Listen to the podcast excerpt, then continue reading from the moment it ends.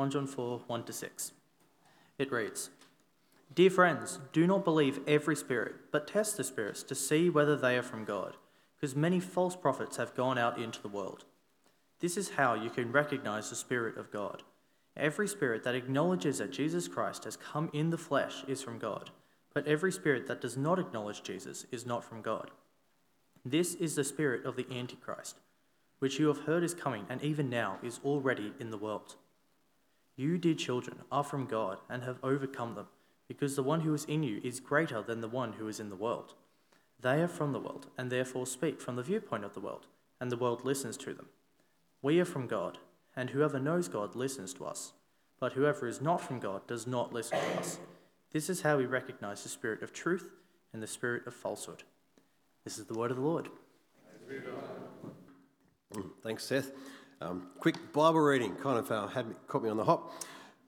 It's a short Bible reading, but a great, uh, great part of God's Word. It's great to be with you. Um, I extend my welcome to if you're new or visiting. My name's Jono, and um, I lead the, the ministry here at Grace Anglican Churches.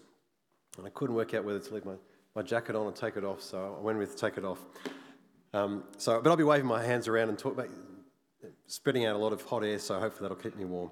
Um, let's, let's pray again. Um, probably need to after that comment um, as we come to reflect on, on God's, God's word. Let's pray. Father God, um, we thank you for your word. We thank you that you've not left us in the dark, but that you have revealed yourself to us in the Lord Jesus and in the, the scriptures that uh, you've caused to be written for us through your apostles. And Father, we, uh, we thank you for this, uh, this letter from John, and we pray that you give us insight and understanding and that you'd shape us according to it. And we ask in Jesus' name. Amen. Uh, well, our, um, our current cultural context is a, a bit of a strange mix of what I call intolerant tolerance. Uh, we tolerate sorry, we're tolerant in, uh, in supposedly upholding and affirming a whole range of uh, diversity of opinion, of, of beliefs, of practices. You know, we, we want to be inclusive of uh, anyone and everyone for, for them to believe and do whatever they want. Uh, but this inclusivity must not extend to, and in fact must exclude, anyone who wants to hold to the belief that there is objective truth, and so therefore that means some people are right and others are wrong. I mean, to, to claim that or even to suggest that is to suggest that someone else is wrong is, well, is wrong itself. It's evil and must be met with the greatest of condemnation and be labelled as intolerant, hateful bigotry. When you see it in the realms of, uh, in the realm of uh, human sexuality and gender, uh, if you hold to a biblical worldview with regard to sexuality and gender, you will be labelled by many as an intolerant, hateful bigot uh, and a label that uh, comes with an ironic degree of hate and bigotry. So, given this aspect of our current culture, I think there can be a tendency to just kind of lie low, to, to, to be nice, and to, there can be a reluctance to, to, to question something or, or to question someone or, or to say, heaven forbid, that, that someone is wrong. Our discomfort with conflict and who, you know, who, we, who likes conflict. Uh, we, we, we, we don't like conflict, and perhaps, perhaps our, our fear of being the odd one out can keep us from saying and acting on what is right. Our commitment to being nice and being accepted can trump our commitment to the truth. But would you rather be a nice liar or an uncomfortable, unpopular bearer of the truth. Now, God's word this evening calls on us to, well, to be discerning, to, to not just accept anything and everything uh, that, that comes our way, but actually to, to be discerning, to, to test things. Now, if that, the thought of that makes you a little bit anxious because you don't like conflict or you don't like being the oddball, let alone saying that, that something or someone is wrong, can, can I encourage you to try to put your anxiety to one side because this call from God's word is actually a call to the truth, is a call to freedom, is a call to, to a life of, of knowing God, the one who is greater than the empty ways of this world around us. But before we get to the, the, the command of this passage, we need to set it in its context. So, the previous verse, uh, uh, just back one verse in, in the previous chapter 3, verse 24, uh, says that, that those who are God's people have been given his spirit. Uh, verse 24 says, The one who keeps God's commands lives in him and he in them, and this is how we know that he lives in us. We know it by the spirit he gave us. Now, this is a, a, profound truth. If we are God's people, if, if we keep His commands, and, and the previous verse before that unpacks what that is, uh, uh, verse 23 says, And this is His command to believe in the name of His Son, Jesus Christ, and to love one another as He commanded us. Belief in Jesus, faith, love for one another, love. This is what it is to keep His command. And God is with us, God is, is in us. He gives us His Spirit. Now, that idea is is a challenge to this Western materialistic world that says that this material world is, is all there is. It says, no, actually, there is a spiritual reality, and God, the Holy Spirit, is with his people. But this spiritual reality also involves other spirits, which is why discernment is called for. Which brings us to the command of this passage. Uh, now, there's two parts to it. Uh, firstly, uh, 4 verse 1. The first part do not believe every spirit.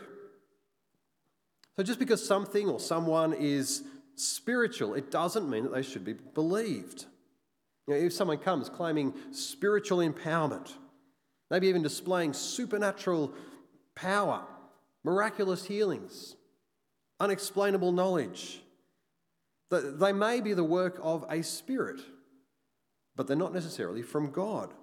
And so we ought to, to not believe every spirit, but rather, the second part of the command, but test the spirits to see whether they are from God. We're to test the spirits. Now, obvious question when you hear that is, well, how? I mean, how do you, how do you test the spirits? You know, do, you, do, you, get your Ghostbusters equipment out and kind of scan to see they're the good spirits or bad? Do, do you guys know what I'm talking about? Ghostbusters? Yes. Oh, that was, that's right. The movie was rebooted. It was 1984 was the original movie, which is before most of you were born. But um, it was. Um, I don't know if the reboot was, was any good. Was it? No. No. Okay. Is that how we test the spirits? We get our Ghostbusters equipment? No, uh, that's just silly. Um, before we get to the, to how, John gives the reason for this command to test spirits. It's the second half of verse 1. He says, Because many false prophets have gone out into the world. So the work of, of, of these spirits is seen in the, in the words, the activities of these false prophets, the, these people who have, have gone out into the world, he says. Uh, John spoke about these people back in chapter 2, verse uh, 19, as, as those who went out from the fellowship of the church. And they were, verse 26 of chapter 2, trying to lead, uh, lead John's readers astray. And so this, this call to test the spirits is, is a call to test these prophets, these teachers who were seeking to influence John's readers. That is just because they claim to, to have a spiritual power, John says, don't, don't gullibly assume that they're, that they're worth listening to. So then, how do you test a, a preacher, a, a teacher, a, a, prophet? Do you measure uh, how passionate they are, how sincere they are? Do you, do you measure their ability to, to communicate, to, to hold a crowd? How perceptive of culture they are? How many books they've read or sold? How big their church is? How successful they are? Now you hear those things and you, I hope you think, oh, no, no, that's, that's not right, John. That's not how you should test a, a, a preacher or a teacher. And yet, how often do we actually kind of rate preachers along those lines of how passionate, sincere, successful, how will they communicate, how perceptive of a culture, how many books they have, how big is their church. They're often the kind of tests that we use to measure a preacher. Here's the test according to 1 John 4, verse 2. This is how you can recognize the Spirit of God. Every spirit that acknowledges that Jesus Christ has come in the flesh is from God. But every spirit that does not acknowledge Jesus is not from God. This is the spirit of the Antichrist, which you have heard is coming and even now is already in the world. So, the evidence of the work of the Spirit of God is that someone will acknowledge, confess that Jesus Christ has come in the flesh. Now, um, I've got to say, much scholarly ink has been spilt over this verse. Um, it's often thought this is, this is telling us that, that the false teaching that was going around, that, that John's writing to correct, uh, was, was about denying the incarnation, denying that Jesus, uh, as God, fully God, became fully man, that he came into this world, that he came in the flesh. And now we know from the, uh, in the second and third century, there were uh, Docetic and, and Gnostic false teachers who, who saw this, this physical world as, as evil and, that, and they thought that, well, Jesus came from outside of this evil world and he was not part of it. I mean, otherwise, he would have been tainted by it. And so he was not fully human, but just perhaps had the appearance of humanity. And so this, it's thought that, well, John was aware of some kind of early form of this heresy, and, and so he wrote to correct it. And so, in this way of thinking, anyone who, who, who questions the incarnation, who, who doesn't acknowledge that Jesus Christ has come in the flesh, is, well, he's not legit, says John. Now, that's certainly true. We, we need to, to certainly uh, hold on to the, the, the, the, the deity of Jesus and the humanity of Jesus. Uh, that's certainly true, and the scriptures teach that. But I'm not convinced that this is what this verse is talking about. I think there's a better explanation, a more likely explanation. Um, it's not something I'd go to the stake over, um, but I helpfully read in uh, Matthew Jensen's PhD entitled Affirming the Resurrection of the Incarnate Christ. I've got a copy of my, in my bag if you want to have a, have a read of it later on. Um, it's actually very good. Um, ben gave it to me. Um, he argues, and I think convincingly, that this is not so much talking about Jesus' incarnation. Was Jesus fully human or not? But this is, this is talking about his identity as the Christ. Something that is evidenced by his coming in the flesh, that is his resurrection coming in the flesh. And so to acknowledge uh, or to confess um, as a spirit enabled prophet, for them to acknowledge or confess uh, Jesus, they're to confess him as Christ, having come in the flesh. Oops, go back one. There we are. Um, is, that is, Jesus' identity is that as the Christ is the key test. And the proof of his identity as the Christ is his resurrection, here described as his coming in the flesh.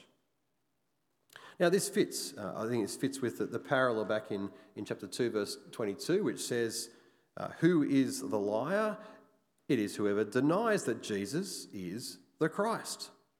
Uh, it fits with the beginning of 1 John, where John's talking about having heard and seen and looked at and hands that touched the word of life, Jesus, which I think is a good argument to say he's talking about hearing, seeing, touching the resurrected Jesus. It fits with John's own account of, of Jesus' resurrection in his, in his gospel, where he describes Jesus appearing to his disciples as Jesus came. The same word, uh, Jesus came, is used here. Uh, it seems that Jesus coming is a particular way that John speaks of his resurrection appearances. I think it also fits with other parts of the scriptures that speak of the resurrection of Jesus as evidence or proof that Jesus is the Christ. So Romans 1, verse 4 says, And who through the Spirit of holiness was appointed the Son of God, the, the, the Christ, the King, in power. How? By his resurrection from the dead, Jesus Christ our Lord. Now, either way, whether um, these false prophets are denying Jesus' incarnation or whether they're denying his identity as the Christ, either way, they're getting Jesus wrong. And if I kind of lost you when I, when I said the word PhD, um, come back. The key point is here either way, they're getting Jesus wrong. And that's evidence that the Spirit, that God's Holy Spirit, is, is not working in them. The Spirit in them is not from God. The key point here, the, the key sign and evidence of the work of the Spirit of God is that someone can see Jesus for who he is. That Jesus is the resurrected incarnate Christ. Uh, 1 Corinthians 12:3 says this even more plainly. It says, Therefore, I want you to know that, the, that no one who is speaking by the Spirit of God says Jesus be cursed. And no one can say Jesus is Lord except by the Holy Spirit. The most miraculous work of the Spirit of God is, is not to enable someone to speak some strange tongue. It's not to, to heal someone of, of a physical ailment. No, the, the mo- most miraculous work of the Spirit of God is to enable someone like you and me to acknowledge and confess Jesus is Lord. He's Christ, He is the King. Yeah, of course, anyone can say those words, can't they? Jesus is Lord. But to say that from a heart that, that believes, that trusts, that is nothing short of a miracle of the Spirit of God. To, to cut through the layers of self deceit, the layers of self centeredness, to open eyes that have been blinded by the evil one, to say, Jesus is the Christ. That is how you can recognize the Spirit of God. Now, we'll come back to some implications of this sh- shortly, but first notice, notice the results of this testing, this discernment.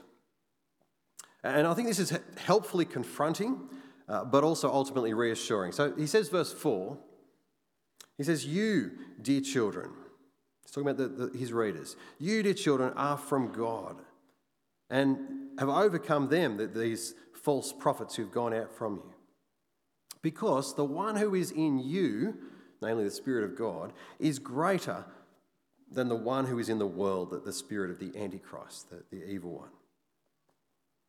Now, I say this is confronting because what it tells us is that we're necessarily caught up in a, in a conflict, in opposition. The, the world opposes God. And if we are from God, then the world opposes us. Uh, we saw that last week in, in chapter 3, verse 13. It says, Do not be surprised, my brothers and sisters, the world hates you. Now, if you don't like conflict, and who does? If you don't like being different, well, this is a bit of a challenge, isn't it? It's a bit confronting. But if we're going to crave acceptance by this world, if, if, if we're going to strive to, to fit in, well, we're well on the way to siding with the wrong team in this conflict. Which spirit are we embracing? Are we embracing the spirit that points to Christ or the spirit of Antichrist? Because they're in opposition. Notice the circularity of the world. Verse 5 it says, They, these false prophets, they are from the world and therefore speak from the viewpoint of the world, and the world listens to them. They've left the, the fellowship of God's people and they've gone out into the world, they're from the world, and those from the world speak what the world wants to hear. And you see that circularity going on in our world, in our culture. The world listens to what the world wants to speak, which the world listens to, which the world speaks. In contrast, God speaks into this circular, self affirming world, and he speaks through, through John, through his apostles, as they witness to his son Jesus. Verse 6 We, John is speaking of himself and the, the, apostles, we are from God. Not, not like these false teachers, we're the true teachers from God. And, and whoever, he says, whoever knows God listens to us, but who is not from God does not listen to us. If you're of the world, you listen to the world. If you're of God, you'll listen to God as he speaks by his spirit enabled words uh, through his apostles, which we now have in the Bible. Now, doing that, listening to God, will bring you into conflict with the world. But notice the immense comfort in these verses. Back up in verse 4, it says, The one who is in you, the Spirit of God, the one who is in you is greater than the one who is in the world. If we're listening to God as by his Spirit, he points us to Jesus, Jesus as the Christ, then the Spirit of God is with us, and he is greater than any false spirits in this world. Praise God. Well, what does this mean for us? Um, I've got a bit to say in terms of implications.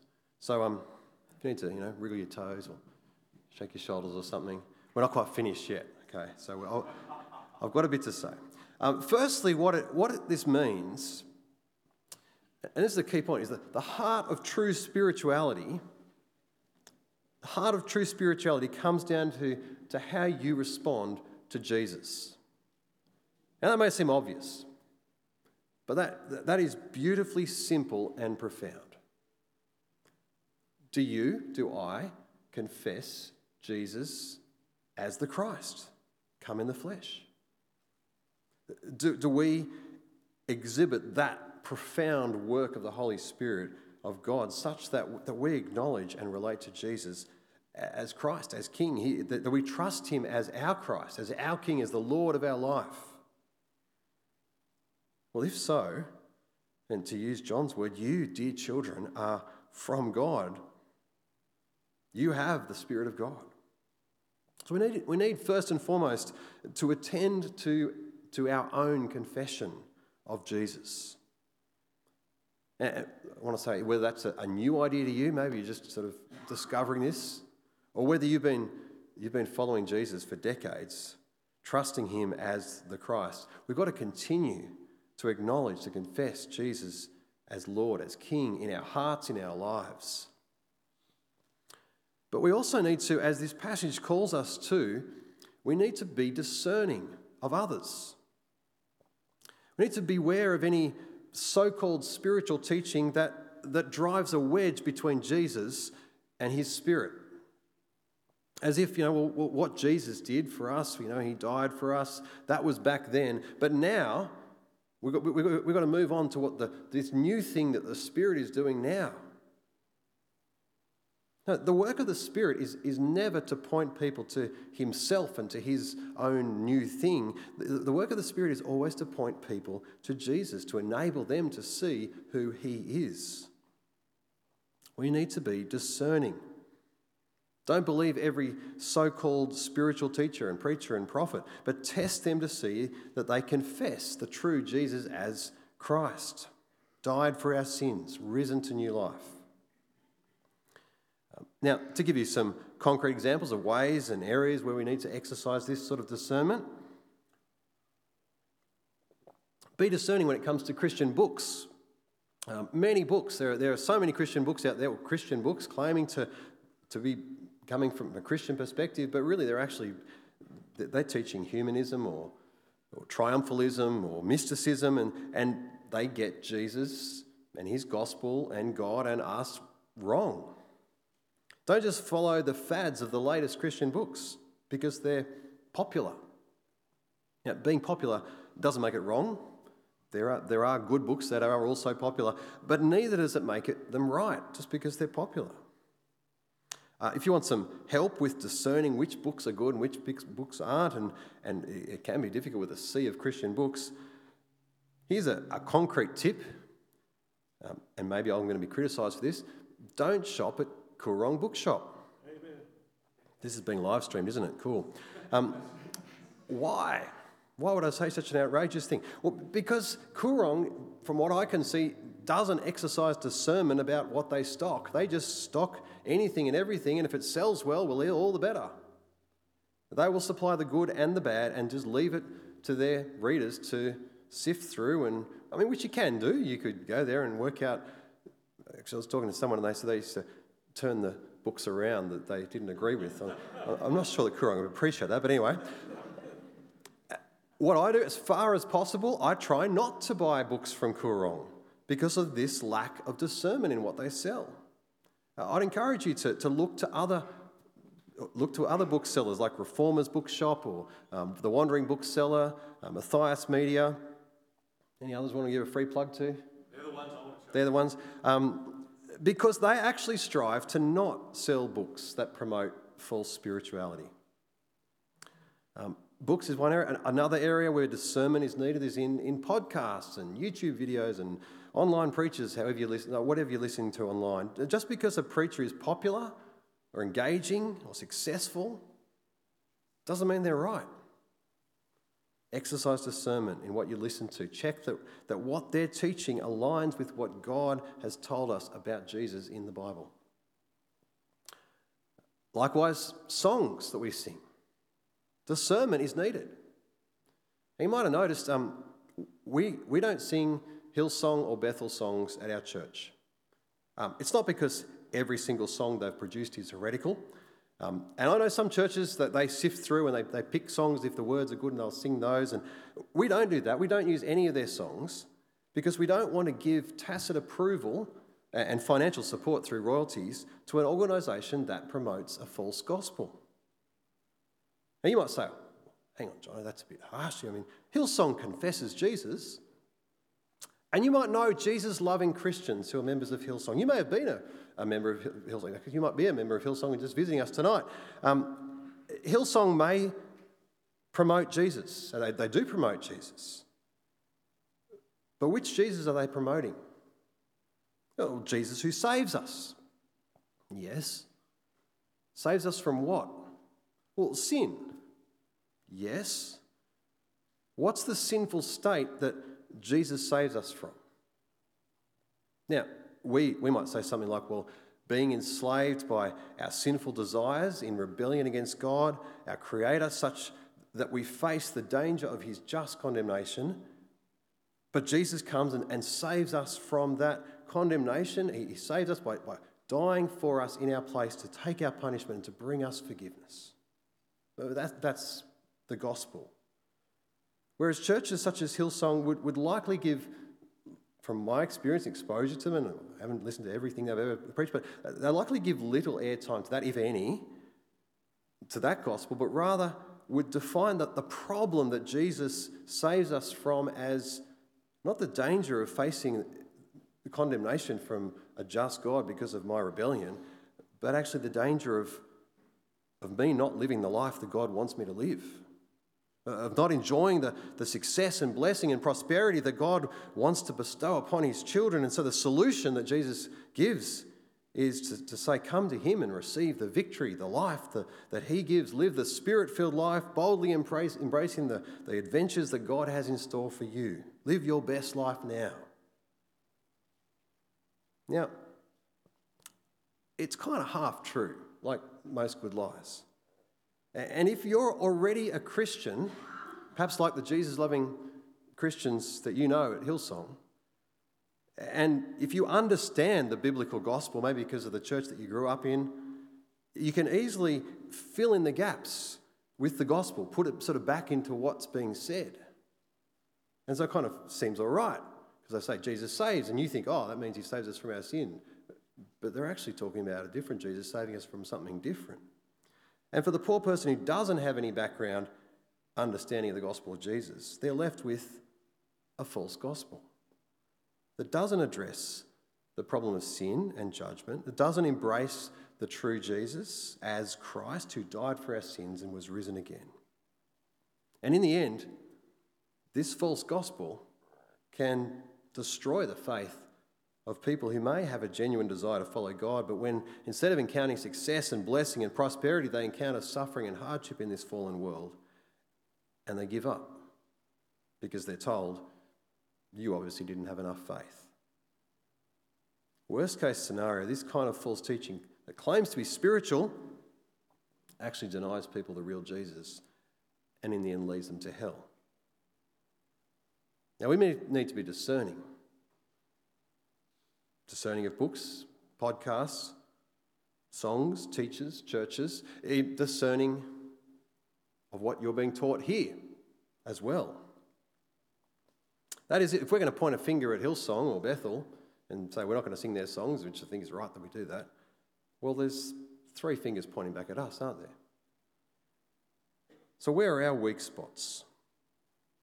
Well, are we exhibiting the the Spirit of God in our single minded confession of Jesus as Christ, King over all of our life, such that we, we give ourselves wholeheartedly to, to living out His rule in all that we do, irrespective of how the world will then treat us, such that 3 verse 13, don't be, we're not surprised if the world hates us. I wonder, are we in danger of a, a kind of domesticated Christianity that embraces the culture of the world and, and seeks its acceptance over and above our single allegiance to Jesus as Christ?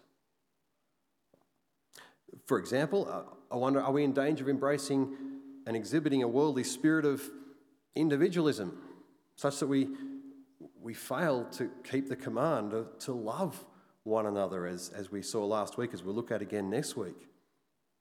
Or, is our confession of, of Jesus one that says, well, look, you don't really need to take him that, that seriously? I mean, just kind of show your face at church when you've got time and try to be nice, be a good person. She'll be right. Do we confess in word and deed that Jesus is the Christ? Where are our blind spots? I mean, where are we in danger of soft pedalling our confession of Jesus as the Christ?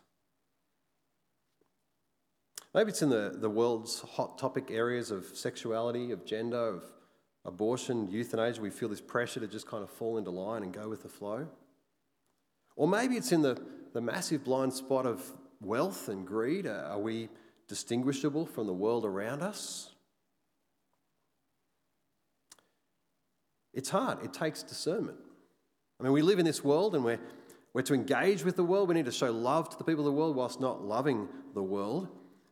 But there are many people who are, as this says, from the world, who therefore speak from the viewpoint of this world, and the world listens to them. Let's make sure that, that as we live in this world, that we're not listening to the world and being shaped and directed by it, but it, rather that we're listening to God as through his spirit empowered testimony to Jesus in the apostolic scriptures, he speaks to us.